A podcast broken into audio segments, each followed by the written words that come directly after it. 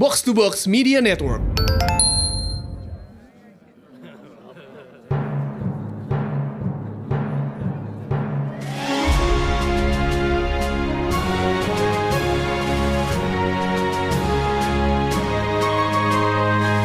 Perhatian, perhatian. Dongeng Paman Geri akan segera dimulai. Semua anak dipersilahkan untuk Halo, halo, halo adik-adik. Apa kabar? Ketemu lagi sama Paman Geri di Dongeng Paman Geri kali ini. Wow, keseruan-keseruan yang nanti adik-adik akan dapatkan Termasuk juga nanti bisa berbagi dengan teman-teman ya. Nah, di Dongeng Paman Geri kali ini Paman Geri juga mau mengajak adik-adik untuk mengingat teman-teman akrab kalian. Ayo, Ya, begini ceritanya ya.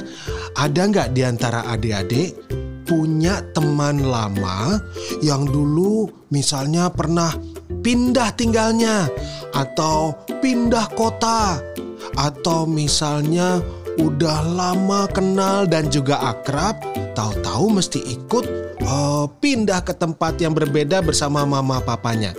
Terus misalnya adik-adik kangen dan keinget terus apa kabar ya teman lama kita itu? Nah, cerita di dongeng Paman Giri kali ini hampir seperti itu. Yuk kita dengerin sama-sama.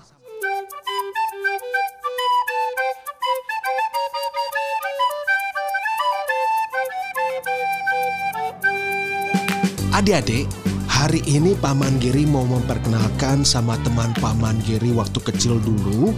Namanya Naya. Adik-adik juga boleh panggil Tante Naya. Tapi Naya temannya Paman Giri itu punya cerita waktu dia masih kecil dan Naya baru saja pindah rumah karena ayahnya mendapat pekerjaan yang baru. Ayah, ibu, dan juga Naya pindah ke sebuah kompleks perumahan yang nyaman dan asri. Tempatnya agak di luar kota. Jadi, udaranya masih segar dan suasananya pun sangat menyenangkan. Tapi, kalau memang semuanya bagus dan menyenangkan, kok kenapa ya? Naya sepertinya nggak suka. Tuh, tuh, tuh, tuh, lihat, lihat. Wajahnya cemberut saja dari tadi. Apa jangan-jangan Naya kesal karena harus meninggalkan teman-temannya di kota?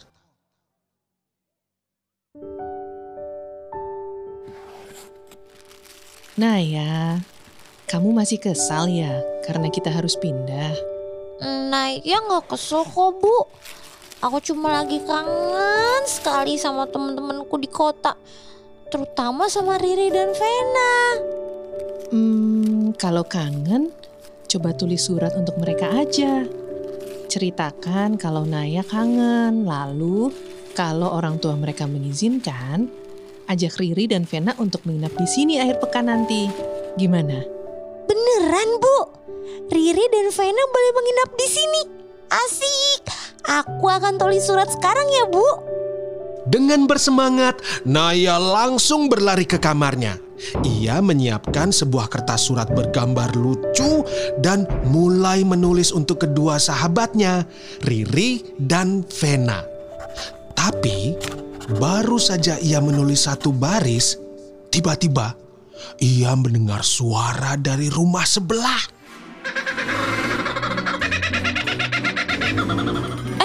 Suara apa itu? Kok seperti ada suara tertawa? Loh, ada lagi. Wah, seru sekali kedengarannya. Naya pun mendekatkan kupingnya ke tembok. Memang, kamar Naya terletak paling dekat dengan rumah tetangga sebelah kanan rumah. Jadi, Naya yakin sekali suara tertawa itu berasal dari sana.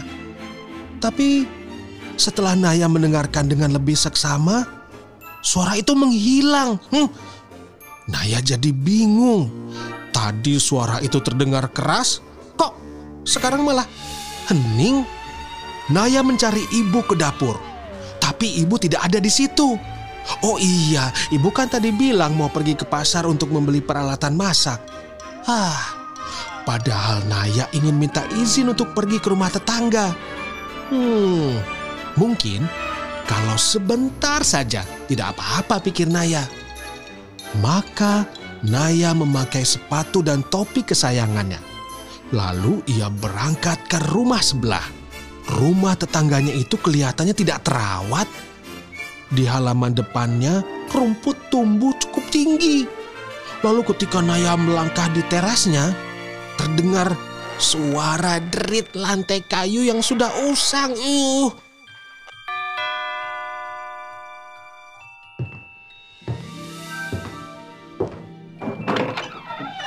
Siapa kau? Mau apa ke sini? Selamat siang, Pak. Aku Naya. Aku tetangga baru Bapak. Pak, apakah di rumah ini ada anak kecil yang bisa kau ajak main? Aku belum punya teman di sini. Dan tadi aku dengar ada suara. Ah, mana ada anak kecil di sini? Kau ada-ada saja. Cari teman di tempat lain. Jangan ganggu aku. Waduh, kok galak sekali tetangganya Naya. Huh, kok Paman Giri jadi curiga? Jangan-jangan ada yang tidak beres ini. Naya diam beberapa saat di depan rumah itu, mencoba mendengar suara tertawa yang tadi ia dengar, tapi tidak ada suara apa-apa lagi. Naya lantas pulang ke rumahnya. Naya kembali ke kamarnya.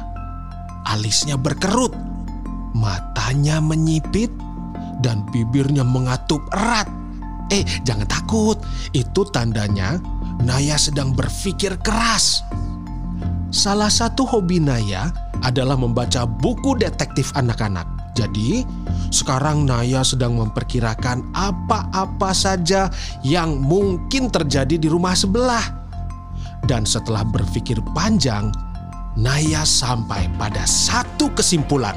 Jangan-jangan Pak Joni itu menculik anak-anak dan menunggu tebusan dari orang tuanya. Iya betul, pasti itu. Makanya dia marah sekali waktu aku bertanya soal anak kecil di rumah itu. Tapi Naya tidak mau mengatakan apa-apa ke ibu atau ayahnya sampai mendapatkan bukti-bukti. Ia ingin menyelidiki rumah itu sendiri.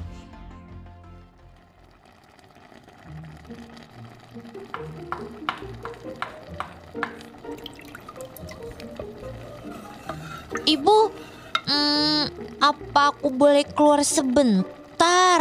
Aku mau jalan-jalan. Mungkin ke taman? Aku bosan nonton TV terus. Tapi ini sudah sore loh Naya. Jangan lama-lama ya. Sebelum matahari terbenam, pokoknya kamu sudah harus di rumah lagi ya. Jangan lupa pakai jaket. Naya tersenyum senang, lalu segera keluar menuju rumah sebelah, tapi tidak lewat pintu depan. Ia mengitari rumah itu untuk melihat apakah ada jalan masuk yang lainnya. Hmm, ada pintu belakang sih yang sepertinya menuju dapur. Tapi dikunci juga. Eh, tapi jendela sampingnya sedikit terbuka. Naya mengambil sebatang kayu, lalu mendorong jendela itu ke atas supaya terbuka lebih lebar. Tapi tiba-tiba Waduh, apa ini? Belasan burung keluar dari jendela yang dibuka oleh Naya. Burung apa itu? Bunyinya lucu sekali seperti orang tertawa. Oh, berarti suara itulah yang didengar Naya sebelumnya. Bukan suara anak-anak, tapi suara burung. Aduh, kenapa jadi begini? Lihat apa yang kau lakukan. Gawat, Pak Joni tiba-tiba sudah berada di belakang Naya membawa tongkat yang besar. Naya ketakutan sekali, tapi ternyata Pak Joni tidak menyakitinya.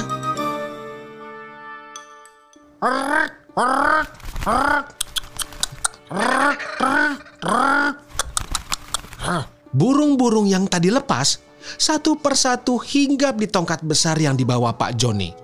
Kemudian Pak Joni membawa mereka ke dalam rumah. Naya mengikuti dari belakang. Ia merasa bersalah, tapi ia juga butuh jawaban.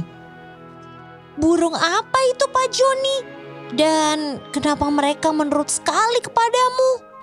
Ini namanya burung kukabura. Memangnya kau belum pernah lihat? Eh, ketika terjadi kebakaran hutan di lereng Gunung Utara, mereka terbang ke daerah sekitar sini. Mereka kehilangan rumah dan tidak punya makanan. Ada juga yang terluka.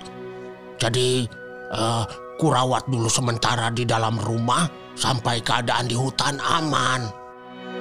Wah, ternyata Pak Joni ini adalah animal rescuer alias penyelamat hewan, bukan seorang penculik adik-adik. Naya menyesal sekali karena telah berprasangka buruk pada Pak Joni dan karena membuat burung-burung kokabura itu keluar dari rumah Pak Joni. Dan sejak saat itu, Naya berjanji tidak akan menilai orang hanya dari luarnya saja. Pak Joni memang terkesan galak, tapi sebenarnya hatinya lembut. Naya dan Pak Joni pun jadi berteman baik. Bahkan Naya, ayah dan juga ibu akan ikut melepas burung-burung kokabura tadi kembali ke habitat asalnya. Nah, adik-adik, ada yang tahu nggak? Burung kokabura itu asalnya dari negara mana? Yo, negaranya itu besar dan luas dan juga di sana banyak hewan-hewan unik seperti ada kanguru dan juga koala. Ayo, jadi berarti burung kokabura berasal dari siapa yang tahu? Betul, dari Australia ya. oh, seperti itu ya. itu seperti suara tertawanya burung kokabura. Terima kasih adik-adik. Sampai ketemu lagi.